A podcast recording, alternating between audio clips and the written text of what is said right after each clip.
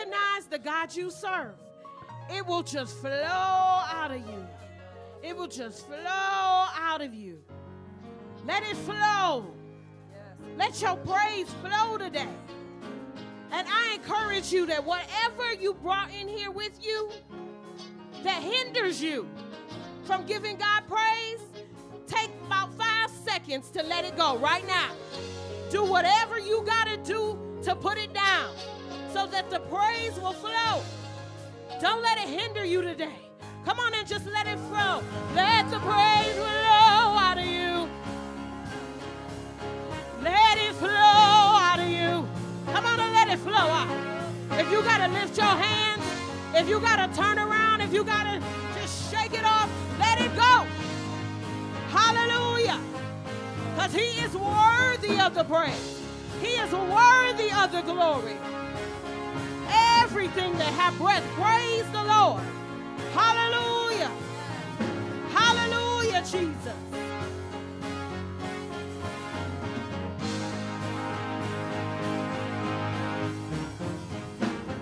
Every praise is to our God. Every word of worship with one accord. Every praise, every praise is to our God. Sing hallelujah to our God. Glory, hallelujah is to our God. Every praise, every praise is to our God. Every praise is to our God. Every word of worship with one accord. Every praise,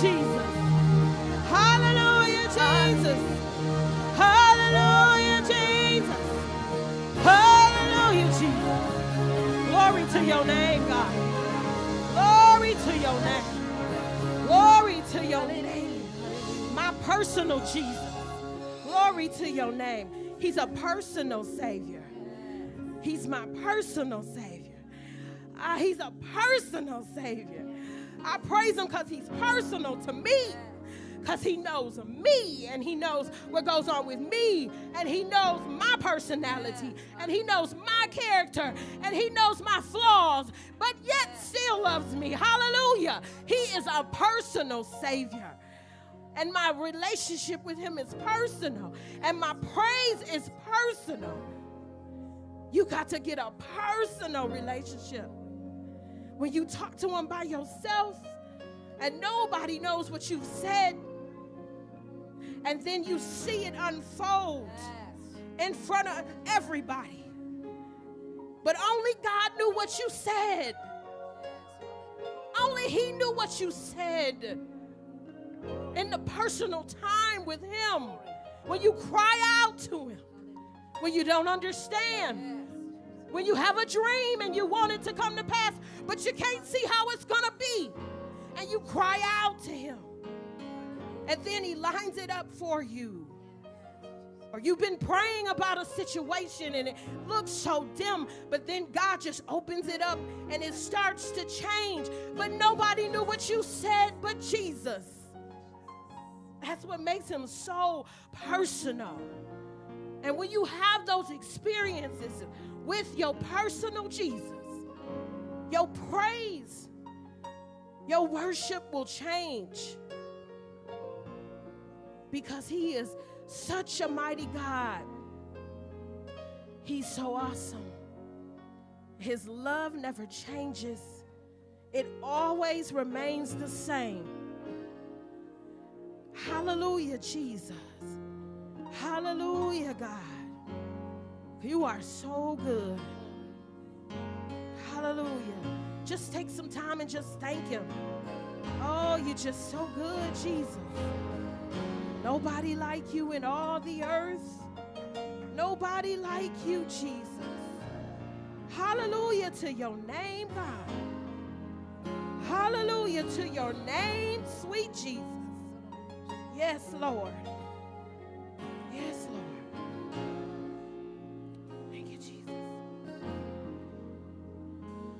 The Lord is my light and salvation.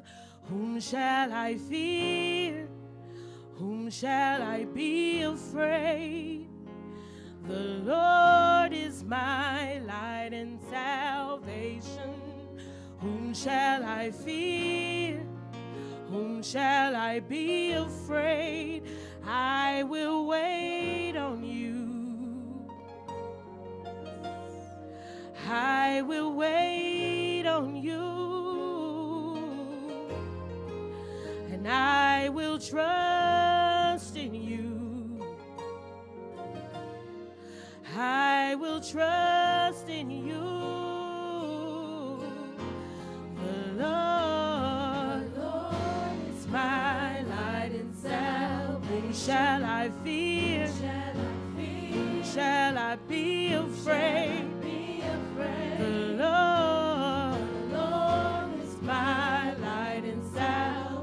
shall I? Whom shall I be afraid? The Lord, is my light and salvation. Whom shall I fear? Whom shall I be afraid? The Lord shall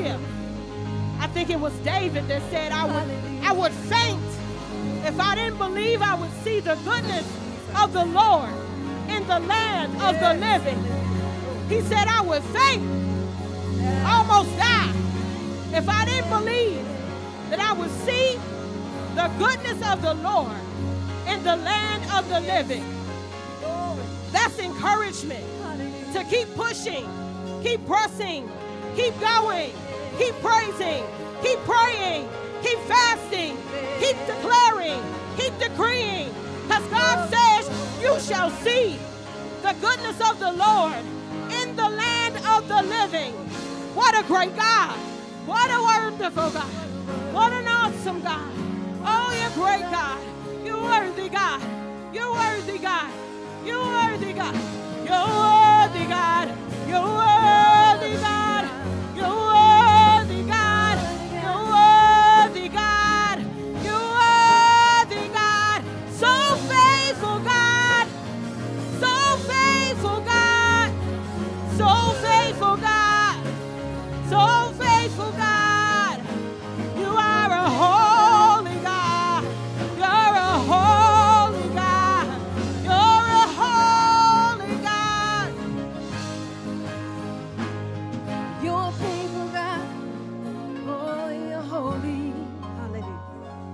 faithful God. Hallelujah.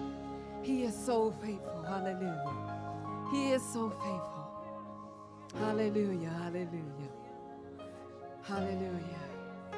Hallelujah. Hallelujah. He is here. Hallelujah. Hallelujah. Glory to the King. Hallelujah. Hallelujah. Hallelujah. We honor him today. Come on, set your mind on him. We honor him today. We set our hope on him. Hallelujah. We want his spirit in this place today. Hallelujah. Hallelujah. Father, we welcome you. We welcome you. We honor you today. Hallelujah. Mm. Come on, just look to him. Hallelujah. He is in this place today. Father, descend.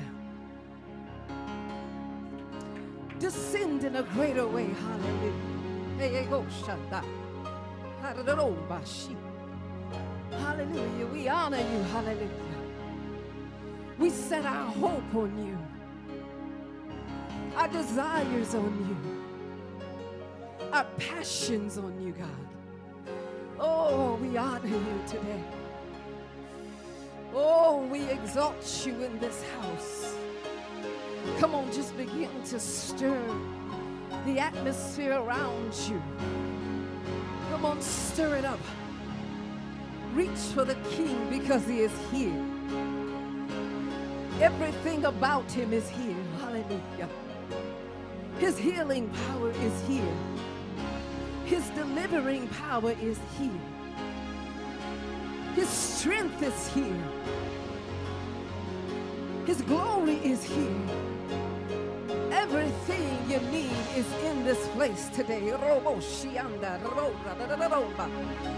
Come on, I just want him to descend a little.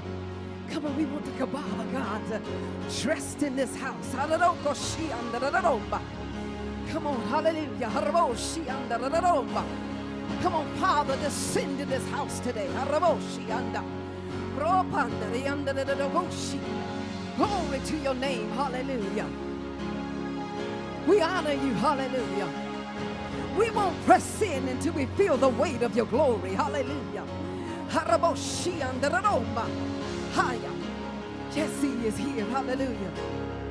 There is nothing worth more. Hallelujah. Nothing can compare. Hallelujah. Nothing compares to the King of glory. Araboshi. Uh, oh, he is here. He is here. Hallelujah. We glorify his name. Hallelujah. Come on, just every all over this building. Hallelujah. Come on, just get your eyes set on him. He is here. He is here. Eko oh, shianda. Oh, Hara. Oh, he is here, he is here. Roboshi and the Maralalianda Pura. Glory to the King. Oh, we want to feel the weight of your glory in this house today. Let the angels descend in this place. Let the angels descend in this place. Hallelujah. Come on, shift the atmosphere around you. Shift it, shift it, shift it. He is here. We are in your presence, God. We are in your presence, God. Hallelujah. Oh, hallelujah. Holy Spirit, Holy Spirit is in this house today. He is here. Hallelujah.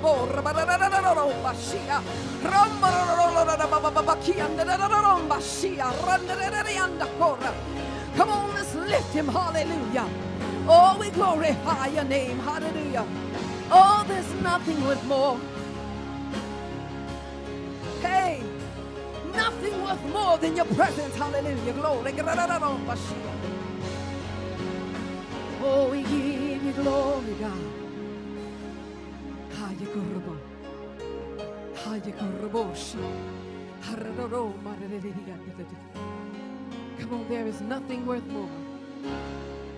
There's nothing worth more that can ever come close. Nothing can compare. You're our living hope. Your presence, Lord.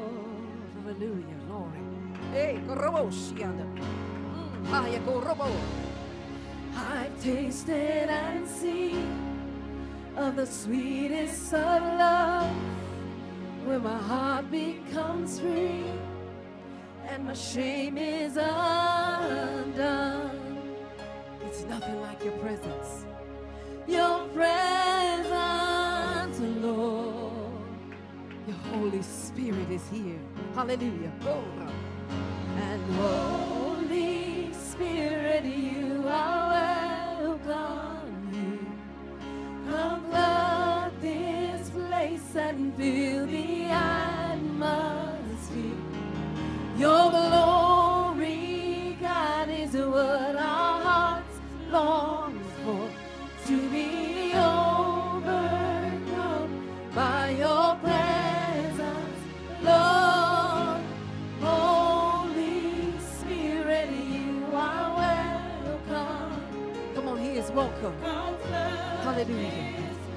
and fill the atmosphere. Your glory, God.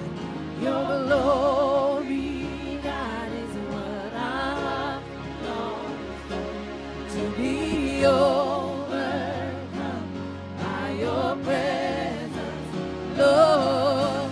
Holy Spirit, you are. Come on, He is welcome in this house. You're welcome here, God. Oh, fill the atmosphere. Your glory. Hallelujah. Come on, reach for Him. Oh, be overcome by your presence, Lord.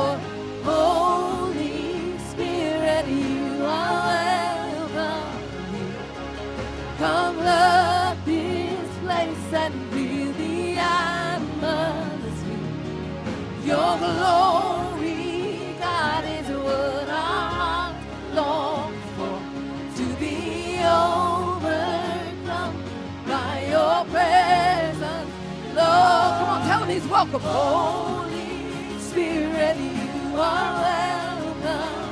Come on, come love this place and fill the atmosphere. Your glory, God. To be overcome by your presence, Lord. Come on. Holy Spirit, you are. Come love fill the.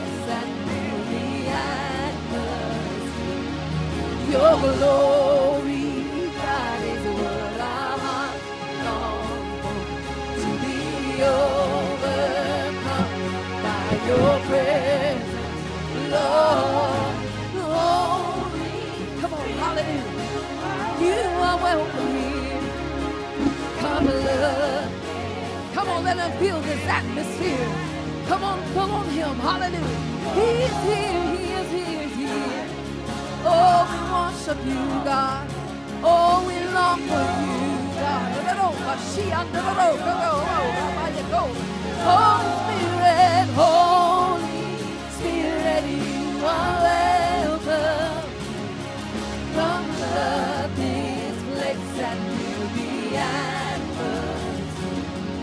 Your glory, God, is hearts long for. To be overcome by your presence, Lord. Come on, just worship Him. Hallelujah. He is worthy. We welcome you here. Hallelujah. Come on, worship him. Hallelujah. He's in the atmosphere. Hallelujah. There is nothing more. There's nothing more. We want you, God. We want you, God. We want you, God. Hallelujah. Hey, yes, we love you, God. We love you, God. We want you. Hallelujah. Oh, there's nobody like you. There's nobody like him. Oh, he's in this atmosphere. Hallelujah. Oh, we give you glory. Hallelujah. Oh, hallelujah. Hallelujah. Hallelujah. Oh, we give you glory. We give you glory, God. Oh, we give you glory. Hallelujah. We worship you. Hallelujah. Hallelujah. Hallelujah. Let us speak on. Oh, of your presence. Let us experience the glory of your goodness. Let us become more aware of your presence. Let us experience the glory of your goodness. Let us become more aware of your presence. Let us experience the glory of your goodness. Let us become more aware of your presence. Let us experience the glory of your goodness. Let us become more aware of your presence. Let us experience the glory of your goodness. Let us become more aware of your presence. The glory of your goodness. Holy Spirit, you are welcome here. Come love this place and fill the atmosphere. Your glory, God, is. To be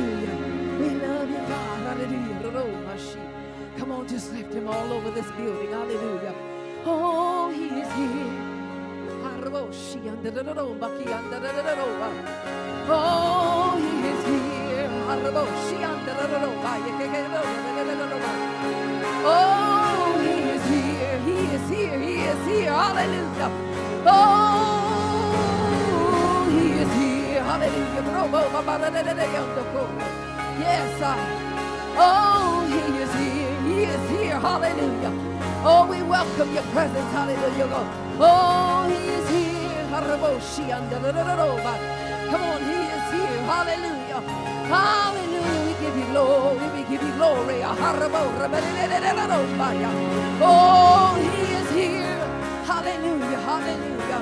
Oh, we worship you, God. Oh, let the rivers flow. Hallelujah. Let the rivers flow. Hallelujah. Let the rivers flow of your presence, God. Let the rivers flow of your presence, God. Hallelujah. Let the river flow of his presence in your heart. Let the rivers flow. Hallelujah. Hallelujah. Glory, glory, glory, glory. Oh, let the river flow. Let the river flow. Let the river flow. Let the river flow of his presence. Let the river flow, let the river flow. Hallelujah. Glory, glory. Let the rivers flow, let the rivers flow. Hallelujah.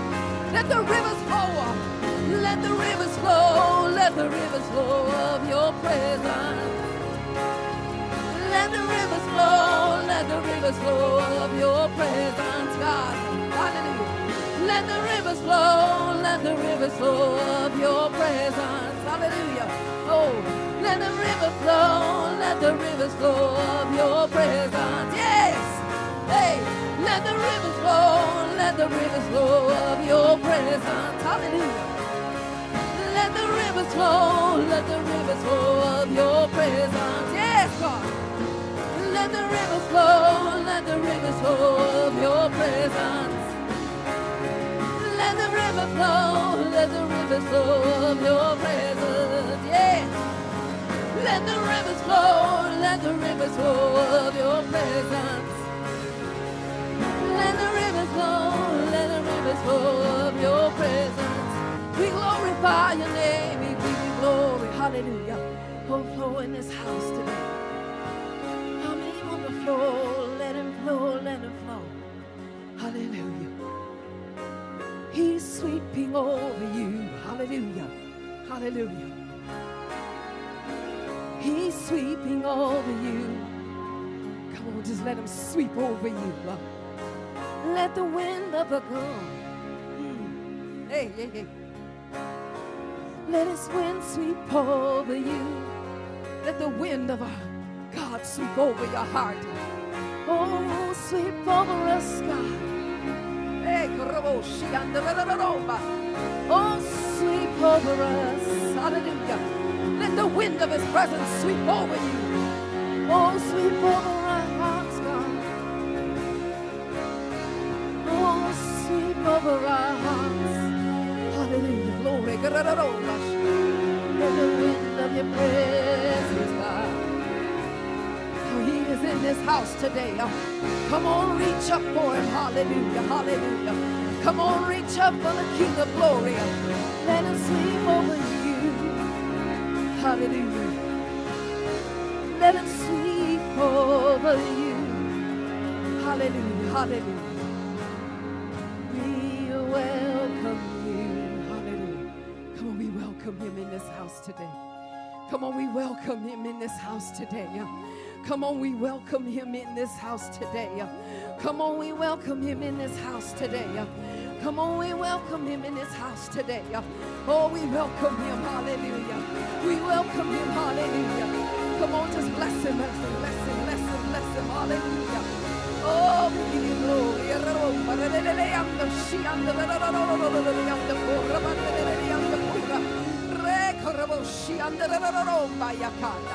Oh.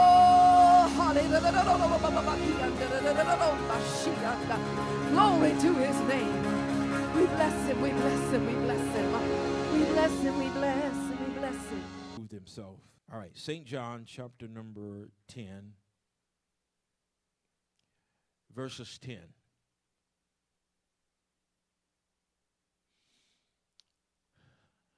Very familiar to all of us, but I'm going to delve into this.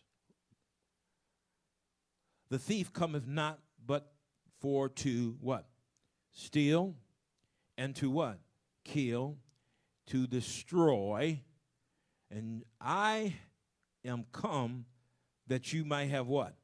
Life, and that you might have it what? More abundantly. How many want abundant life? How many want that abundant life? Now, the truth of the matter is that many of us don't have that life. We don't have it. Let's just be really honest about because if you was abundant life, you would be happy. And most people are not happy. Even in the church with the Holy Ghost power all around us, we're not happy. We're still struggling with the joy of the Lord, which is your strength. If the joy of the Lord is your strength and you don't have strength, that means somebody has snatched it away from you. The enemy have stole it from you. Because it should not matter about what's going on in your life, because many things that are going on in our life are tests and trials to, to, to form us and make us so that God can use us. But even in the midst of the trials, the tests that you're going through, we don't have joy. Count it all joy when diverse temptations come upon you. Count it all joy when they persecute you for his name's sake. But we're not there. And we have to know why we're not there. We have to know what the foundation of it is, why we're not there. Okay? Because if we're there, then guess what? We would be running around the church. We wouldn't care if we had music or not. We would run, jump, and holler because the joy of the Lord will illuminate our hearts and we respond to that joy. When we hear the word, we respond to the word because we know the word is life to those that hear it and receive it. We know that. But what we have done is that the, we have allowed the enemy to fool us to thinking that the preacher or the musicians or the singers are to bring you joy. We are led by our emotions instead of being led by the Spirit of God. Because if we're led by the Spirit of God, then I wouldn't care about what's going on around me. He would be the center of my joy. Y'all heard that song? He's the center of my joy.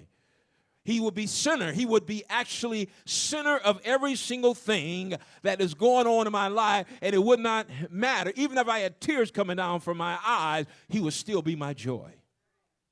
He would be my comfort. He would be my peace because He is the Prince of Peace.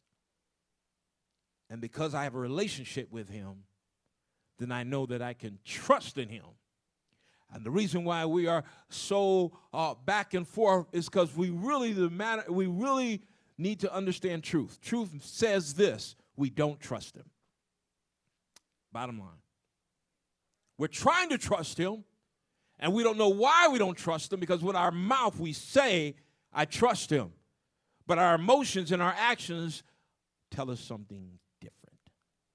Okay? So, notice what it says again the thief, Satan, comes to steal, to kill, and to destroy. But Jesus says that I came that you might have life and have it what?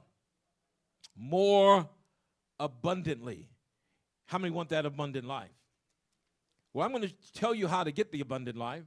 I'm going to tell you how to start walking in the abundant life. I'm going to tell you how to do it, but it's going to take some responsibility on our part. Okay? How many know that God is a covenant keeping God? God is the one that actually initiated the covenant, made the covenant, and instituted the covenant, and he always keeps his side of the bargain. How many know that? All right?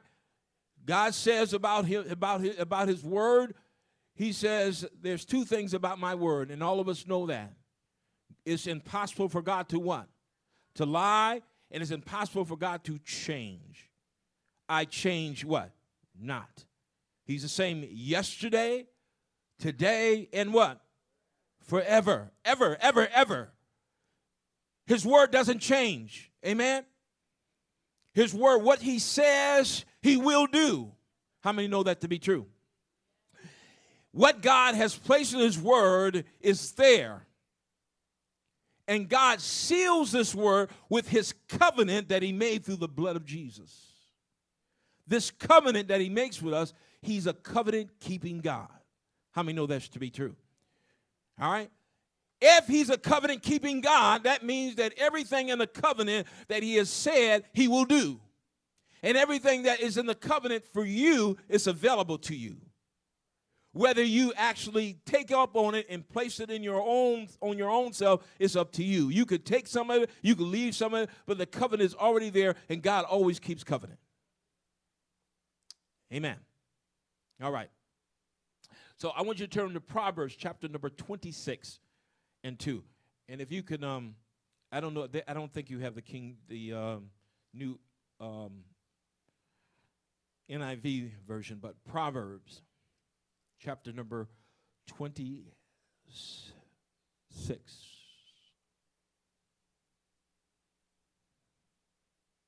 Chapter 26, verse number 2. All right? I want you to just, uh, I'm going to read it, and this is the King James Version. I'm going to read it in NIV. But I want you to just take note of this. Um, as the bird by wandering, as the swallow by flying, so the curse causeless shall not come. Okay? Proverbs 26 and 2. So let me read to you in the actual NIV so you can get a much clearer understanding of what actually it is saying. Amen? Okay.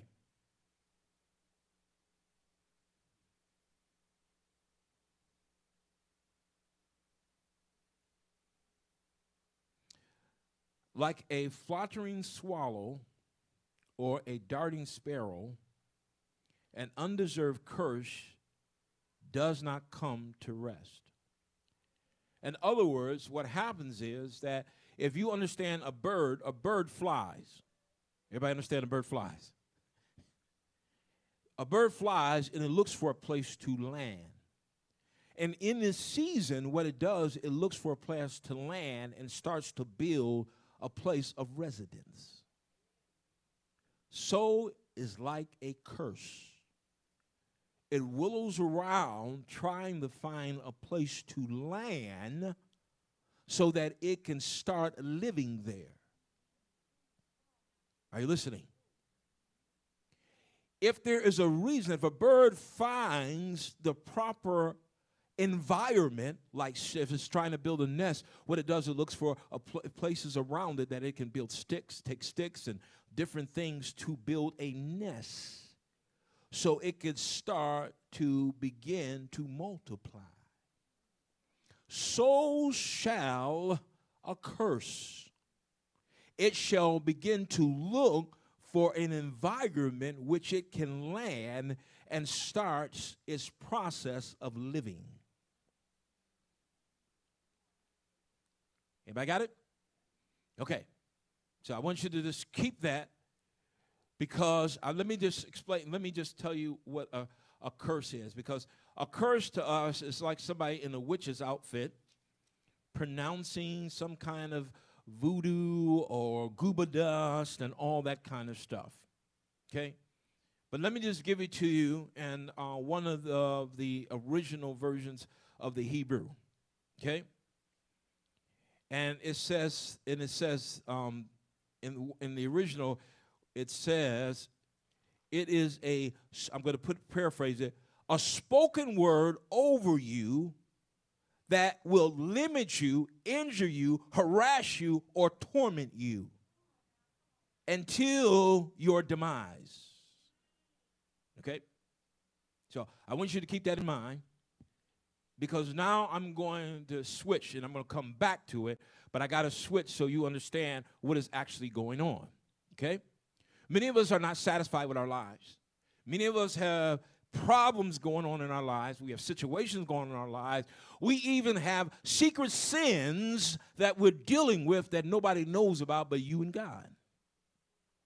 We have things that we are dealing with that we don't know why we deal with because of the fact that it's an automatic thing. We grew up with it. And we didn't know why and how it got there. We're suffering with it. We're dealing with it. And we're hiding it. And we don't know how to get rid of it.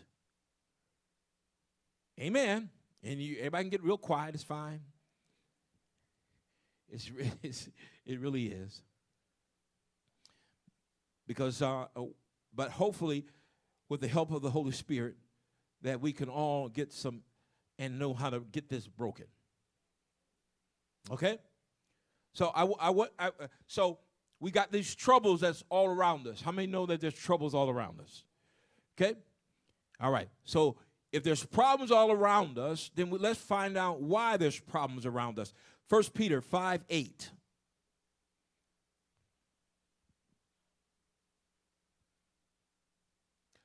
Notice what it says Be sober, be vigilant, because your adversary, the devil, as a roaring lion, walketh about seeking whom he may what?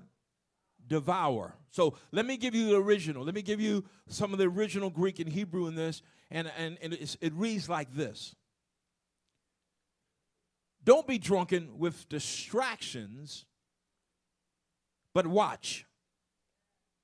Your opponent, like a lawsuit, he's, he opposes you in the courtroom to make false accusations about you, and he makes loud noises about what you did. He looks at you and seeks you like a lion after its prey, treading around you to literally look at you and to plot against your life, seeking means to drink you down. And not only drink you down, but your entire life. Or, in other words, to devour, drown, or swallow you up. Anybody got it? So the enemy is going about around you, looking at you as your prey and observing you to see if you have any holes in your life. Because if he find a hole in your life, he's going to devour you. He's going to consume you. Amen? Okay. Revelations 12 10. I heard a loud voice saying in heaven, Now is come salvation and strength and the kingdom of our God and the power of his Christ, for the accuser of our brethren is cast down, which accuse them before our God day and what? Okay. Now, let me just give you a really uh, uh, some some some some some um, deepness that you can uh, that I hope that you could receive. Okay, because some people can't receive it because they haven't experienced it. It is God's desire to love you. God is looking for a way to be merciful to you. He's looking for an opportunity to bless you. He's looking for ways that he can let you know who he is. Okay? But the enemy, the devil, Satan, the accuser, is coming before him every single day with a list of names on what they did. Listen to me carefully. And if the enemy has got a list of things of what you did, then that means that he's going to bring them before God, place them before him, and he's going to use your own words, your own life to cut you down. Everybody got it?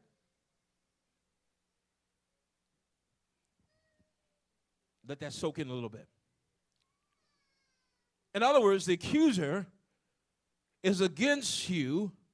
He has a, a, a lawful complaint against you, and which means that he looks at your life. See, many people don't believe in the unseen realm, but they're still real anyhow, regardless if you believe it or not. It is real. It is more real than this realm because this realm that we live in came from the unseen realm.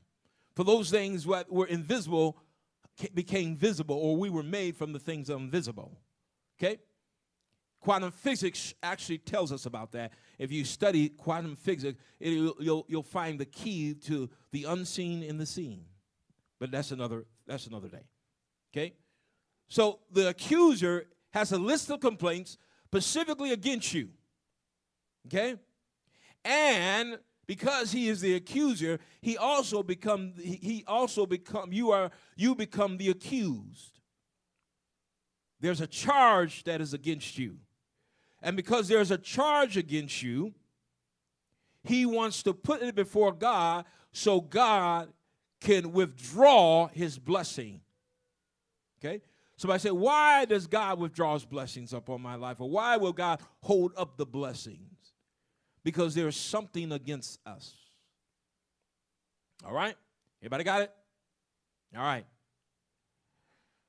Let me read this. Satan is, his style is to accuse the brethren, seeking to uphold his influence by bringing men before God against God and, the, and, and actually open their weakness before God and actually in, in, impairs injury or weakness that actually says, God, they are not qualified. Okay?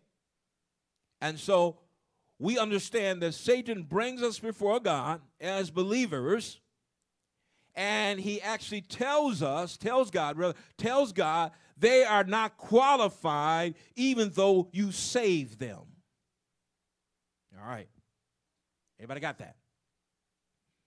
All right. So let me identify three areas in which the devil, now we understand the three doors, but the, these doors, the main doors, lust of the eye, lust of the flesh, pride of life, those are the three main doors, right? Those three main doors produces this sin, transgression, and iniquity.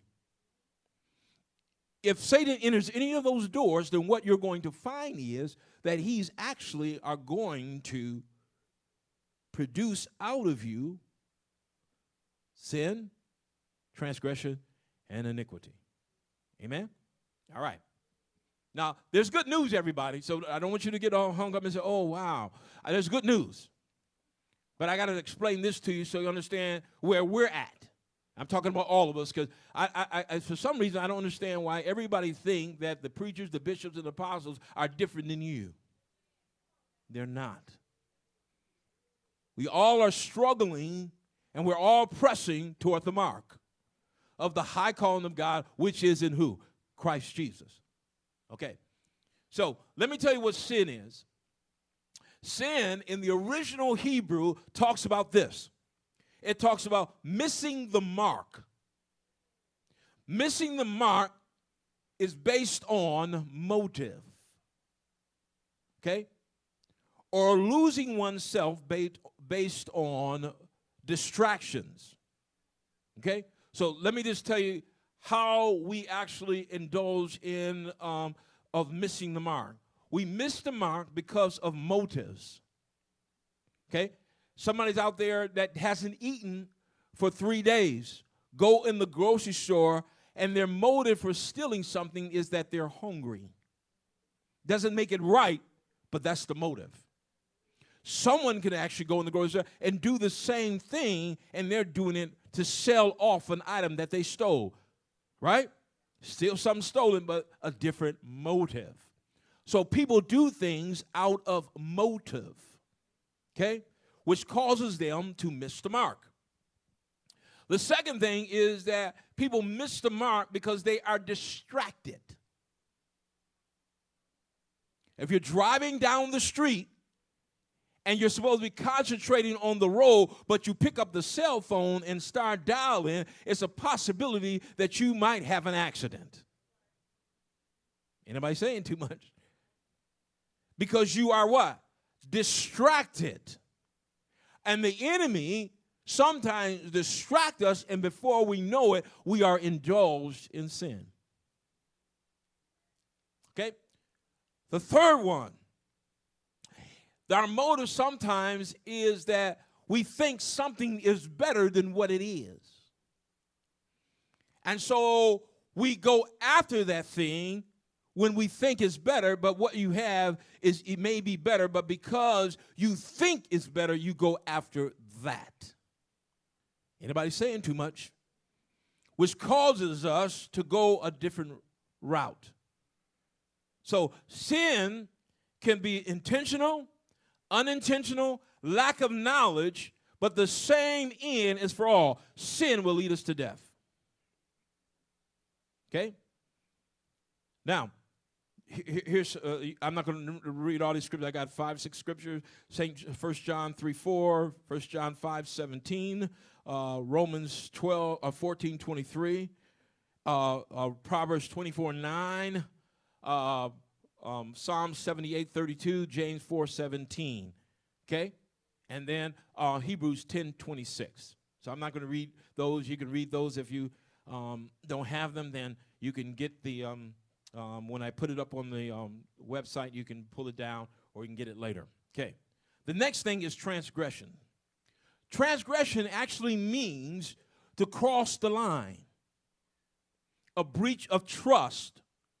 It is actually considered to be rebellion, to go beyond or step over the limit or a breach of command.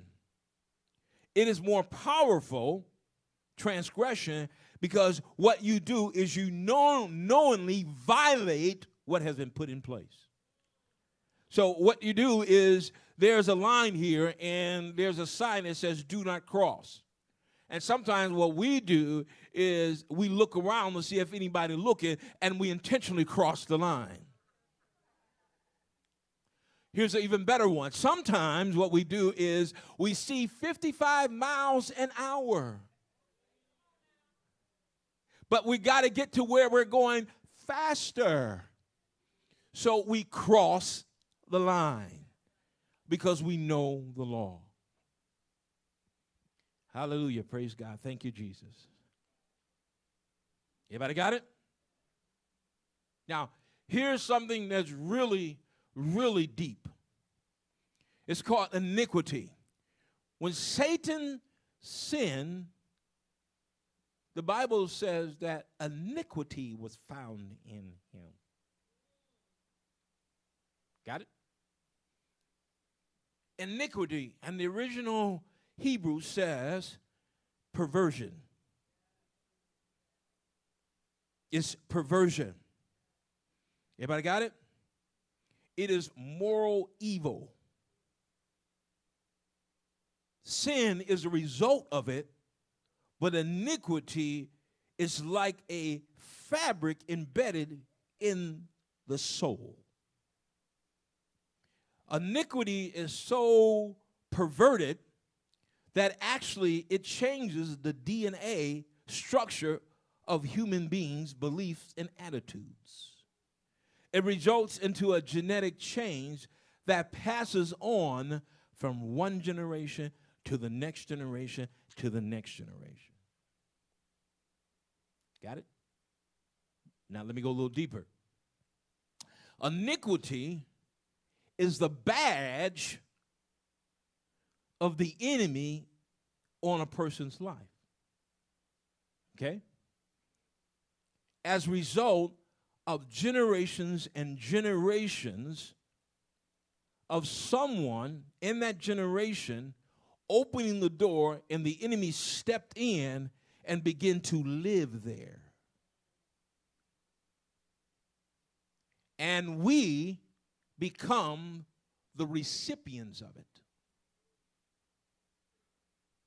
James 2 11, 9, and Isaiah 24 and 5 talks about iniquity. Okay? Everybody got it?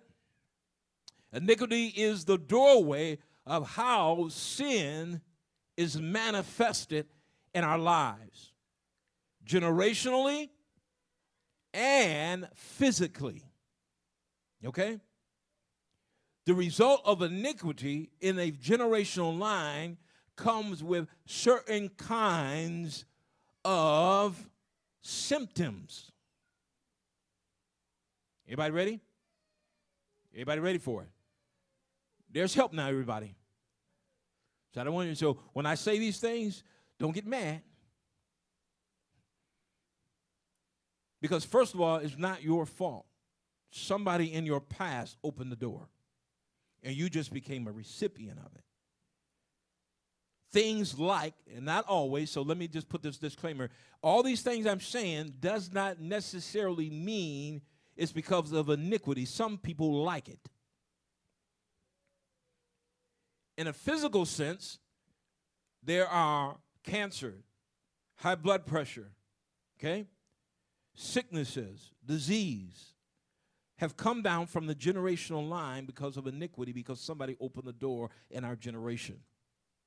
Alcoholism, jealousy, anger, fear has been passed down from generation to generation. Greed, racism, all these things have been passed down from one generation to generation because most of these things are learned. So it's been passed down.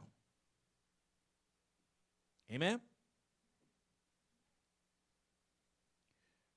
The original Hebrew meaning for iniquity means bent, twisted, or crooked. Have you ever ever seen somebody puts up a, a, a, a, piece of wood, and when you look at the piece of wood, it's crooked? It came that way. They bought it in the store where they it actually came crooked. Everybody got it? And so these three things sin, transgression, and iniquity are the things that we need to deal with. Everybody got it? All right. So let me shift off. I want you to keep that, and I want to shift off into another area real quickly, which I talked about a couple of weeks ago. Talks about the courts of heaven. The courts of heaven, which is in actually in um, um, uh, part of it is in one um, Psalms. I'm, I'm sorry, um, Psalms 139, which talks about how you were made. And then it talks about in the book of Daniel, chapter number 10, the courtroom of heaven, when you read that, what you'll find is that this is where the enemy accuses us, and this is where we need to go. Okay? Our prayer has got to change because almost our prayer is always based on father son and sonship relationship.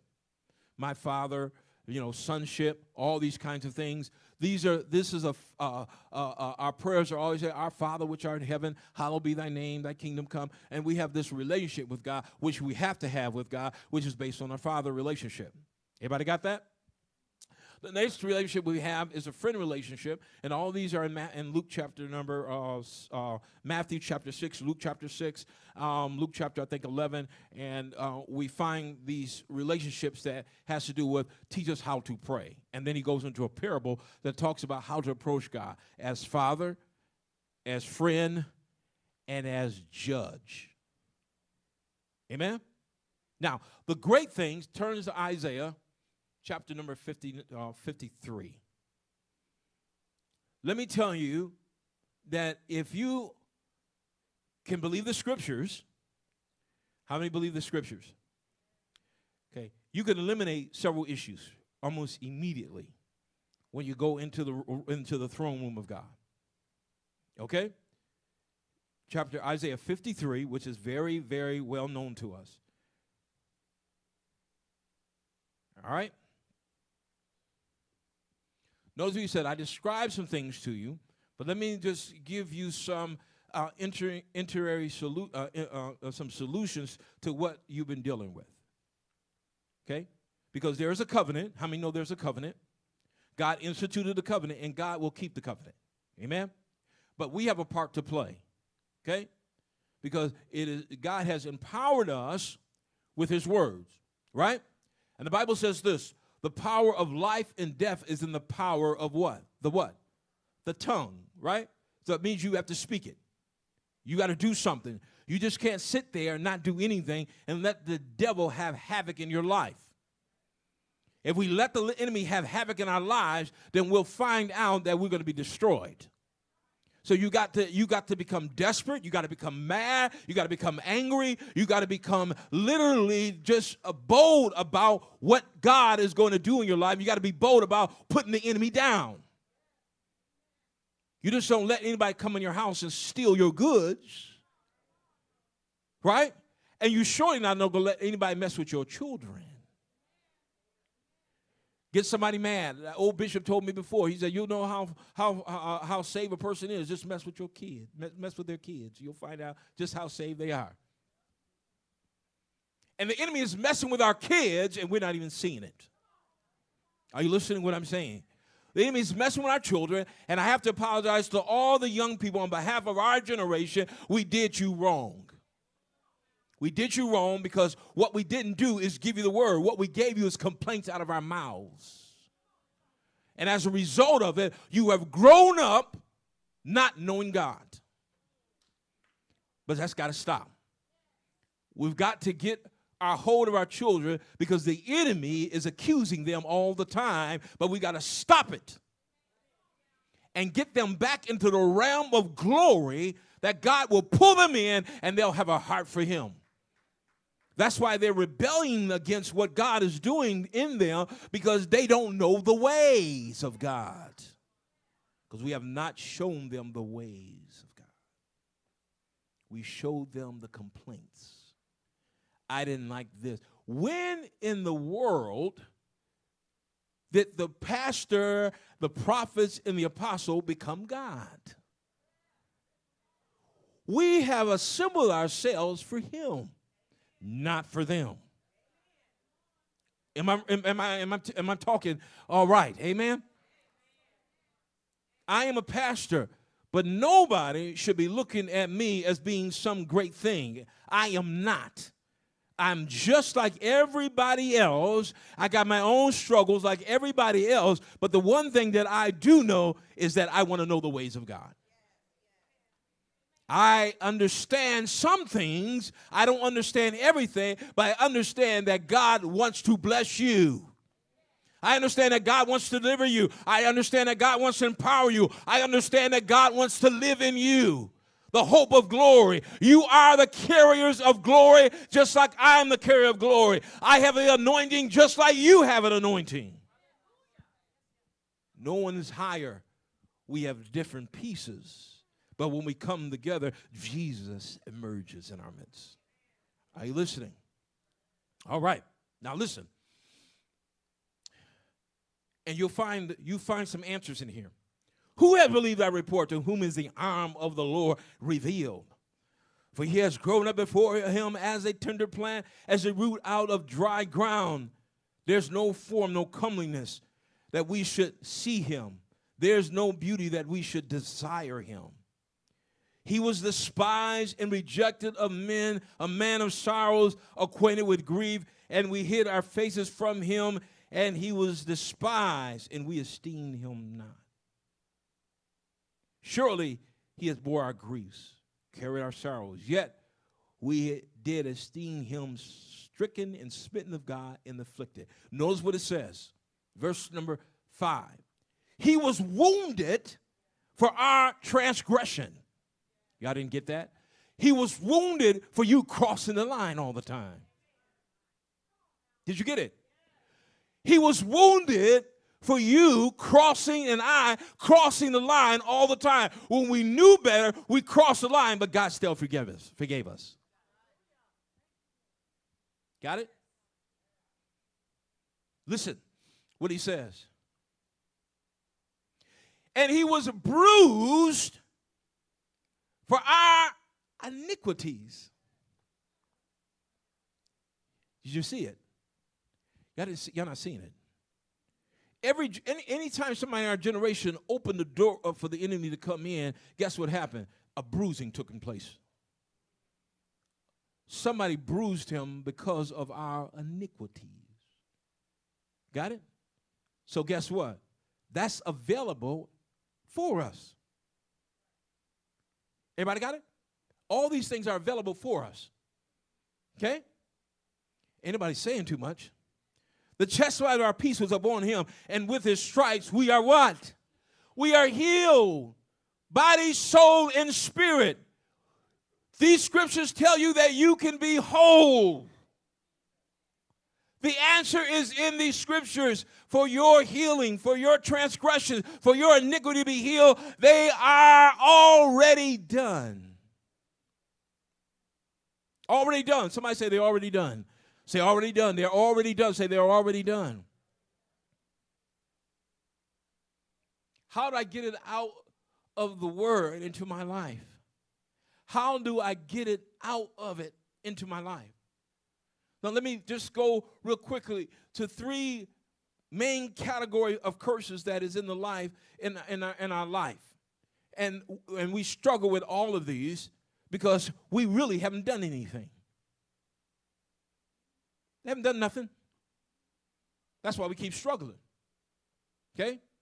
The curse of Adam that talks about the curse on man, woman, and the serpent, which the result is death.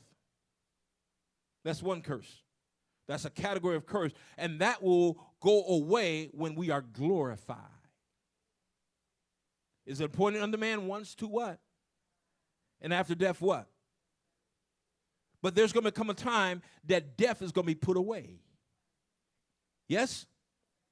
And there will be no more curse. It talks about in the book of Revelation. There is no more curse. Okay?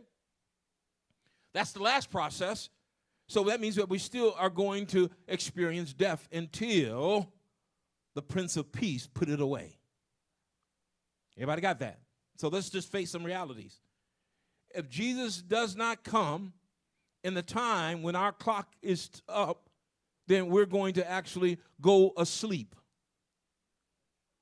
Y'all, didn't hear me. You can't die. You're eternal being you're going to sleep. And when you go to sleep, for just a moment, you're going to be pushed right into the presence of the Lord. Death has lost its sting with the Christians. Let me tell you something that um, Dean Braxton, you can look him up on the internet. I met him, and he's the one that died for 45 minutes and he went to heaven. He said one of the misconceptions is, and one of the things that we don't study about, and one of the things that most of us don't know, is that when a person die, there's no sting. In other words, what he says that you're taken out of the body before anything happened. You're ushered right into the presence of the Lord. Now, you can believe that or not. I choose to believe it because he says, Jesus told him when he was there, he says, There is no sting of death for those that are in me. So that means you're ushered right into the presence. Got it? Now, listen. Here, it gets more exciting. It just gets exciting to me. Okay. The curse of the law, which is in Deuteronomy chapter 28 and 29. It talks about the curse of the law. But the Bible tells us in the book of Galatians or Galatians or Colossians, it says that Christ has redeemed us from the curse of the law. Are you listening to what I'm saying? We've been redeemed from the curse of the law. See, I should be getting somebody shouting and jumping and going like this. Because you've been redeemed from the curse of the law that has been handed to you because of the redemption of Jesus Christ. He redeemed us from the curse of the law so you don't have to live under the curse. The curse of poverty, the curse of lack. You don't have to live that way. You can now walk in the provision of the redeemed. Did not the Bible say, let the redeemed of the Lord do what? Say so. There go one key right there. You're living there because you ain't said nothing. You haven't taken on what the covenant said about you, and that God has given you a way out because of the covenant. Are you listening to what I'm saying? The Bible is very clear. If you are, if we're in a covenant relationship with God that has been sealed by the blood of Jesus, that means that whatever God says about you is a and amen. The Bible also says that I have given you everything that pertains to life and what? Godliness. That means that God has not only given you the redemption, but He has given you the, the, the, the power to institute it in your life. Because the power of life and death is in your what? Tongue. Everybody got it? The next one, the next series is that the generational curses that are in our life can be broken. Why can they be broken? It's because once you identify what it is, you have the power through the through the blood and redemption and the covenant of Jesus Christ to break it off your life. Anybody saying too much? You don't have to live the way you're living. There is a better life. There are people that are here today and all over the all over this uh, this city and all over the uh, uh, this uh, uh, uh, the world and in, in, in the United States, and they want spouses. They want to get married. Yes. Yes or no? I would hope so. want to get married. They want to find the right person. They want to find that person. But somewhere in the generational line, somebody cut it off. Somebody cut it off. And so you go from year to year to year without even a glimpse of hope. Now, here's something else that happens. Because of that, the enemy sends along a decoy, an impostor. And when you get together with that impostor, all you get is problems and mayhem and you wonder why they keep coming in your life. It's because it's been some door open and that, that person is attracted to you like a bird coming upon your life, lounging and sitting there, and they're waiting to destroy your life. In other words, it's a demonic assignment. Anybody say nothing?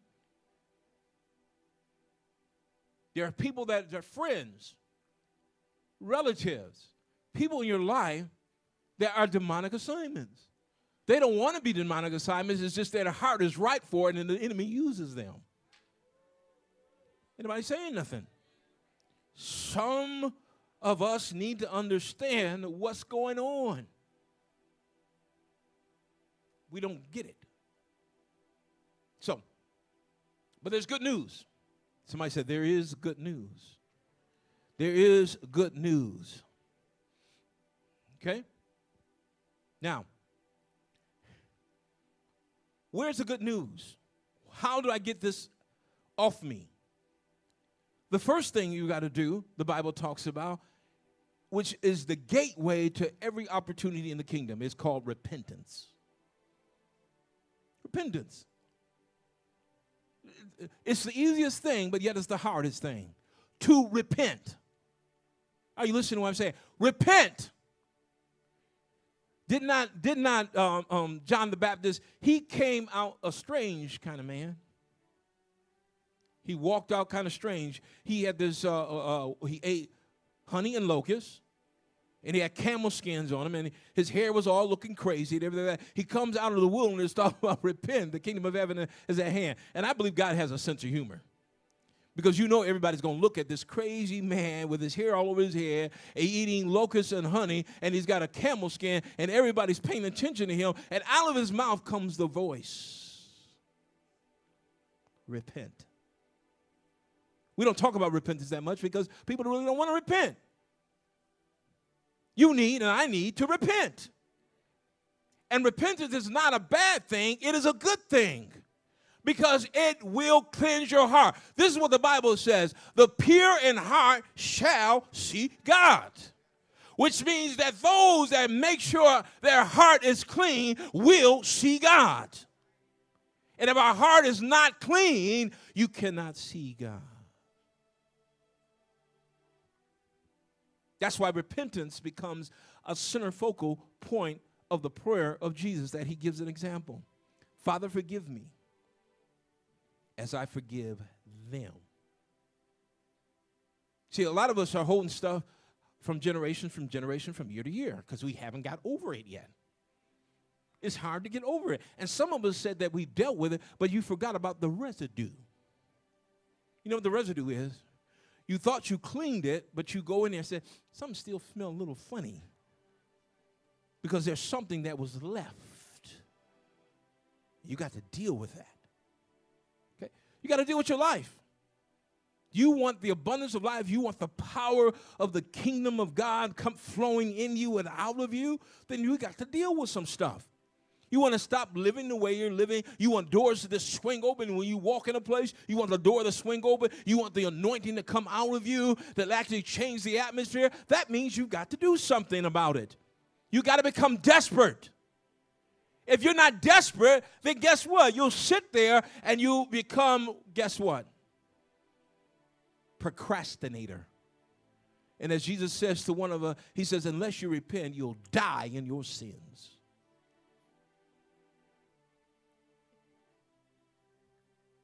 See, people don't shout when you talk about these kind of messages, but guess what? At the end result, when they work for you, you'll start shouting. And you won't even need no music. You'll start saying, Bless the Lord, all my soul, and all that's within me.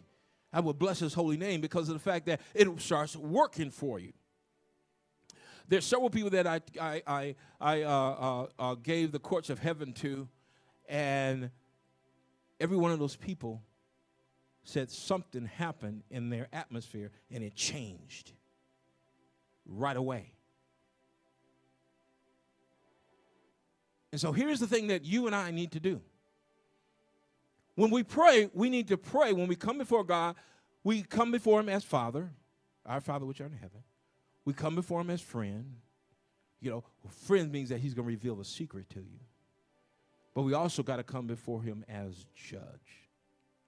Judge means that He's going to render a verdict against the enemy to stop what he's doing in your life. The reason why things ain't stopped is you ain't stopped it because you didn't take it to the heavenlies. That's why our prayers got to change. When we pray, we praying, we're praying all kind of stuff. We're praying this. We're praying, oh Lord, bless you in the house, bless you in the car, bless, bless, bless, bless, bless. But we forgot to take care of our souls. Forgot to cleanse out the mess. And so when you come up there talking about Lord bless, bless, bless, the enemy says, Lord, how can you bless them when they got all this stuff? They're disobedient to you. And what, what is God gonna do? What is he gonna do? He can't do anything. His hands are tied because he has a covenant. So you got to find out the legal ratifications of going into the throne room so that you won't speak, but the blood will. Because if the blood speaks, you're going to be innocent. You know, everybody has to have somebody, when you go to court, they say, Would you like an attorney? Because if you're your own attorney, you're going to probably lose. But we need an attorney, and we need a heavenly attorney. And guess what? The blood speaks. And many people don't know that the blood speaks. Here's something I found out in when I was re- doing the research. I found out that every blood that was spilled on earth spoke of vengeance. When they when Cain, eh, when uh, Cain killed Abel, guess what? His blood spoke, and it said vengeance and I think it's in the book of uh, Chronicles, I believe it is, that when they aborted the babies to actually uh, uh, uh, offer it to a God, God says, I hear the cry of the innocent. Because blessed, life is in the what? But there's only one blood that speaks. There's only one blood that speaks of your innocence. It doesn't speak of vengeance, it speaks of mercy, peace, and justice and redemption. And so if you take the blood and go into the courts of heaven and say, and say it like this, and we're to do we're to do that in just a few minutes, because I believe that many of us today, some of our healing will come immediately. I believe that when we forgive and take it into the courts of heaven, then guess what? The blood will actually speak on our behalf and God will release His power, His anointing. Hallelujah. If you're stagnant in a place in your life and you repent, then guess what? It'll start moving because the enemy can't, he can't put his hand on you anymore. No weapon formed against you shall prosper is because you're clean before him.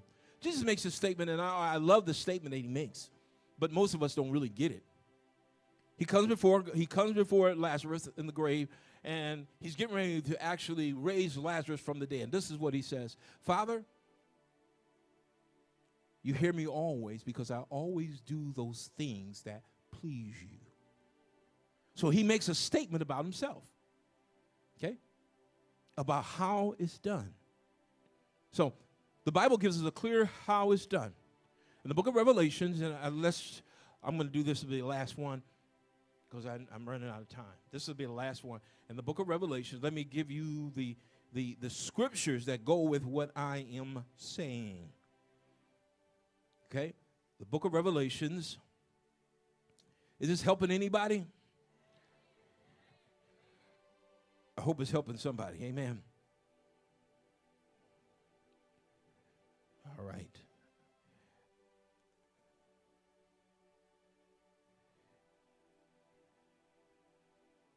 Okay. Revelations 12 11. Okay. We're supposed to have an overcoming life, right? And here's a, here's a, here's a, here is here's one of the issues that I struggle with. I, I, I struggle with the issue of, of us as a collective group, as a body of Christ, that we're more into ourselves than we're into God. We'll take care of our business before we take care of God's business. And you know what happened to Haggai in the book of Haggai? The book of Haggai actually indica- is an indication of how people's hearts are. They were building the temple, they got distracted, they stopped doing the temple building, and they start building their own homes. And then God came back and told them, He says, uh, you know, your houses are all plush and stuff, but look at what you did to my house. You left it there. And this is why your pockets are empty. This is why things are not happening for you. Those, here's, here's the solution to all of our problems. Revelation 12 11. And they overcame him, the enemy, by what? The blood of the Lamb, by the word of their testimony, and they love not their lives unto death.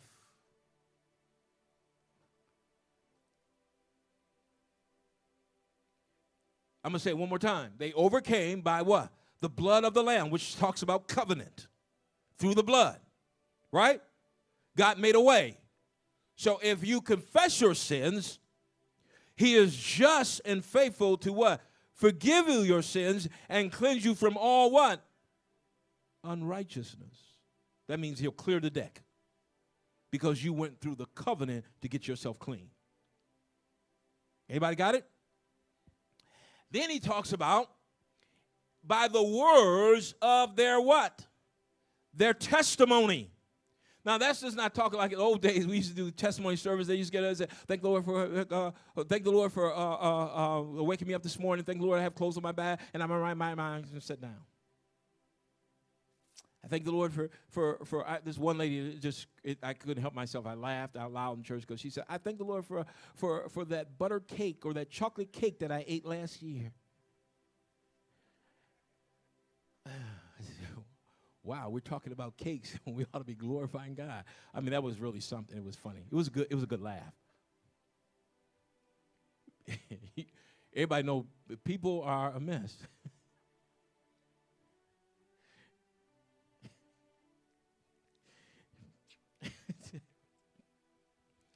so what this talks about now the testimony means to proclaim to preach to proclaim, preach about what has what you have and what has been witnessed in your life.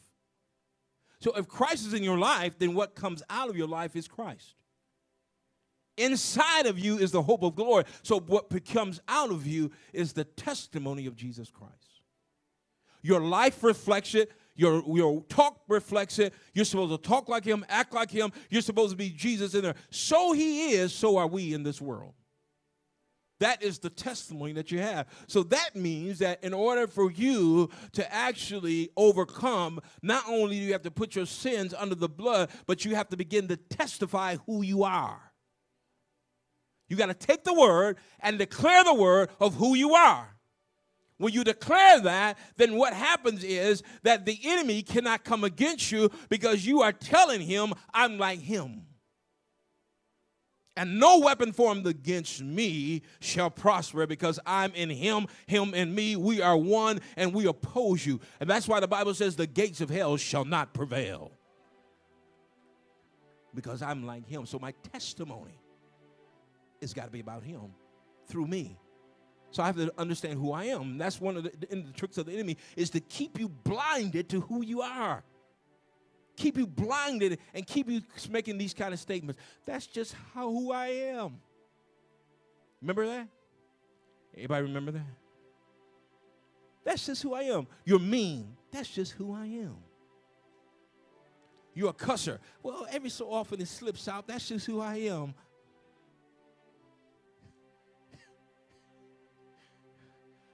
You know, I'm a, I'm a womanizer. So, you know, that ran in my family. So, you know, that's who I become. The devil is a liar. So I said, the devil is a liar.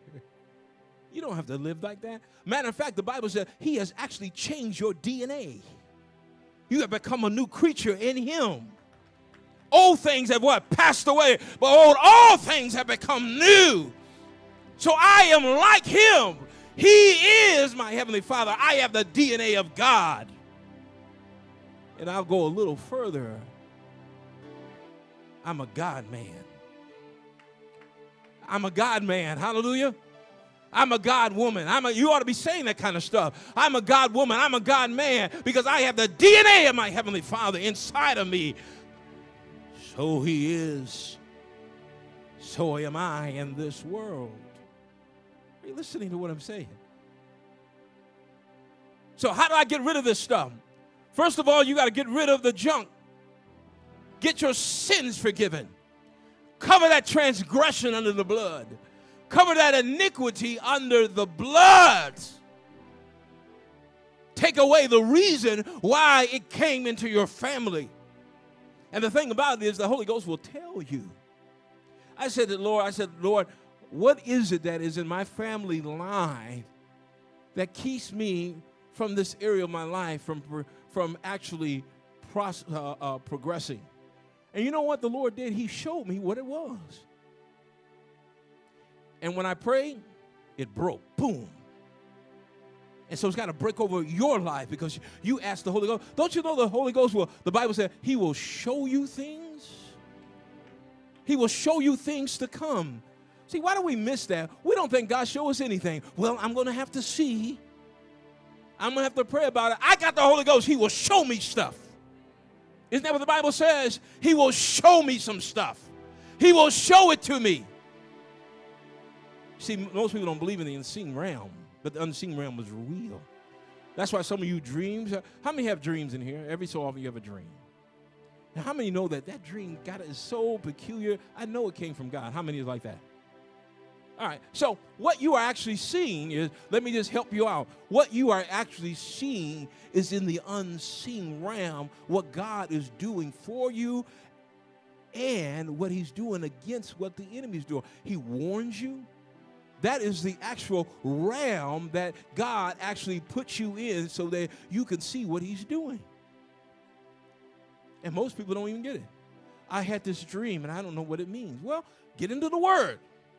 Find out what the word says about it. If you ask God, He will give you the interpretation of what it is. And you know why you dream? Let me tell you why everybody dreams. In Job, it talks about because you're so busy doing the day, the only time He can really talk to you is when you close your eyes.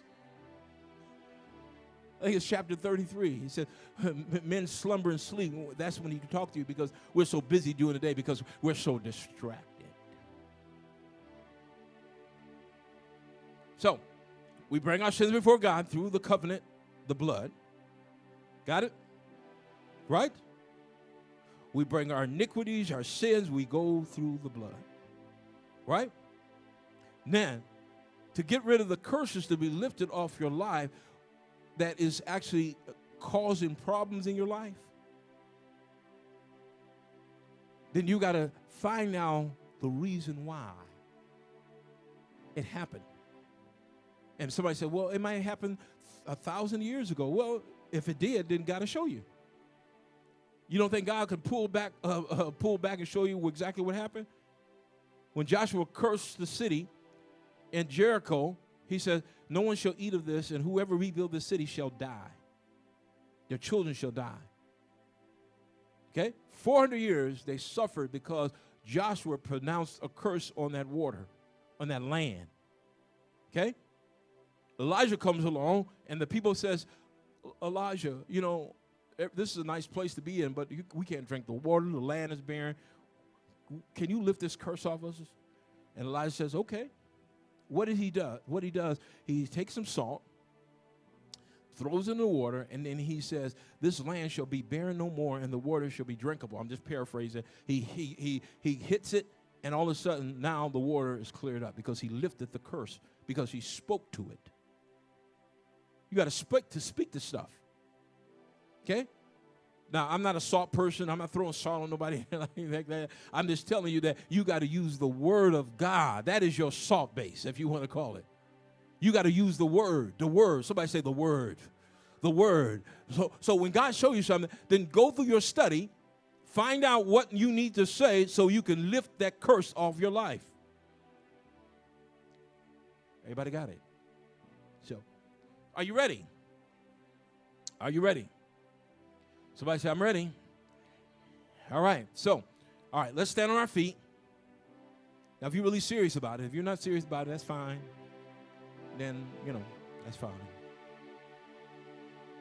Prayer is the key that attracts the connection to the portal of the realm of glory. It, it attracts, it, God is listening to hear what you're going to say. Do you know what God loves to hear? What He promised you repeated back to Him. He loves to hear what He has said that you, comes out of your mouth. And I'm going to say this too, because uh, most of us don't know this because we've been messed up with, with some doctrine. And I'm going to just mess with y'all some doctrine. You know, it's been said, and I'm, and I'm just going to come right against it. It's been said that, well, you all you have to do is pray once and believe, and it'll happen. And most time it doesn't. Yes or no? I believe, I believe, I believe. And nothing happens. Then you get disappointed, and then you want to blame God. When really it was the enemy limiting your faith by having you just say it one time. Because the enemy knows the more you say stuff in the kingdom, the more God's going to move it. The more you declare the word, the more God's going to move some stuff. When you don't never say nothing, the enemy knows he got you. You all tangled up, all tried up, all messed up, and you keep saying it. And how do I know that? Because just as the, un, the, the uh, unjust judge and the woman, when she came before the judge, he, she kept coming. She kept coming. Why does she keep coming? She kept coming because she knew that he had the power to institute judgment. She knew that he had the power to do what she wanted him to do. And because she knew he had the power to do it, she kept coming to him. I made this analogy, you know, and my dad, this is my dad over here, if he said to me, I'm going to give you a million dollars, I'll be up there all the time in his face. Dad, what you want me to do for you? I'll be like, what you want me to do? What you, anything I can do for you? And every so often I say, what about that million you promised me? I would just give you, he would see me, he would get probably so tired. I wish that he would stay home. See, you got to do God just like that because you know he has the power to institute it. You know he has the power to do it. How many know he's got the power to do it? If it don't work today, you keep coming back. If it doesn't work tomorrow, come back in the afternoon. If it doesn't work in the afternoon, come at midnight. In the middle of the night, when you wake up, say, Lord, you promised, and turn over and go back to sleep. You got to just keep doing it until something breaks. You can't let the devil just take over your life. Our families at stake, our children at stake, our generation that's coming after us at stake. You cannot let the devil we have it because if we do not do anything about it, another generation will be lost to the enemy. We can't do it. We can't do it. It's time for us to impart. Yes, I have to repent on behalf of all of our generation. So I'm repenting to you today. I ask for you to forgive us because we did not do you right. We didn't do you right. We complain. We complain about our pastor. We complain about this one. We complain about that one. We, we, we said, well, because this is going on, we said, well, little Johnny, you can stay home. We need to repent of that. And so when it comes now, it's come time where there is some real war that's going on. There's some real demonic damage that is going on. There are some things that are happening in the atmosphere, and now we don't know what to do. And our children are becoming receptive to that because we haven't done nothing.